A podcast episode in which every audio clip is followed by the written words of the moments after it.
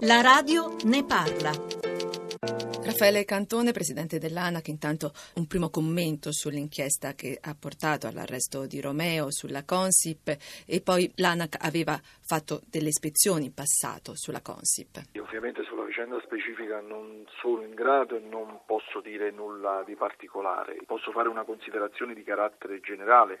Io credo che la Consip sia un momento fondamentale in una strategia degli appalti che il Paese sta mettendo in campo, soprattutto nella logica di riduzione delle stazioni appaltanti. Ovviamente la vicenda in questo senso diventa ancora più preoccupante, c'è un problema nelle modalità con cui devono essere strutturati gli appalti, nei lotti con cui devono essere diciamo, organizzati gli appalti, che è un po' un tema che noi avevamo già individuato con una nostra ispezione fatta nel 2016. A volte questi lotti, così come sono strutturati, hanno caratteristiche tali da rendere molto limitata la concorrenza. È un tema che abbiamo già segnalato alla, alla Consip e sul quale evidentemente bisogna intervenire.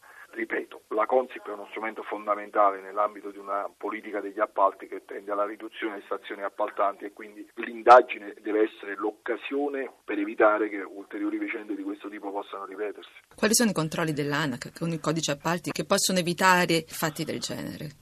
Controlli dell'ANAC non possono certamente riguardare tutti gli appalti. Noi stiamo ampliando a molte situazioni l'istituto della vigilanza collaborativa, ma ovviamente si tratta di numeri che non possono certo riguardare tutti gli appalti. Con Consip era stata avviata su altri appalti questo istituto della vigilanza collaborativa. Il tema vero è quello di provare a dare norme che sul piano della regolazione, cioè di regolazione secondaria, di soft law, come si dice dal punto di vista tecnico, possano sostanzialmente creare situazioni che rendono il più difficile difficile situazioni di concentrazione o che rendono più difficile la costruzione di bandi che possano in qualche modo già identificare uno o più soggetti concorrenti. Questo è uno dei temi diciamo, di maggiore delicatezza e un tema su cui proveremo certamente a lavorare. Dalle vostre ispezioni erano emerse delle criticità, delle irregolarità? Erano emerse delle criticità che riguardavano proprio le modalità con cui era stato formato il bando. Ripeto, ovviamente le criticità non significano affatto che ci siano fatti corruttivi, evidenziano quelle, quelle criticità che restringono il mercato. La restrizione del mercato è uno strumento purtroppo pericoloso perché è proprio la restrizione del mercato che spesso significa far venire meno la concorrenza, creare le possibilità di fare accordo fra gli operatori e soprattutto lì dove c'è meno concorrenza c'è meno trasparenza.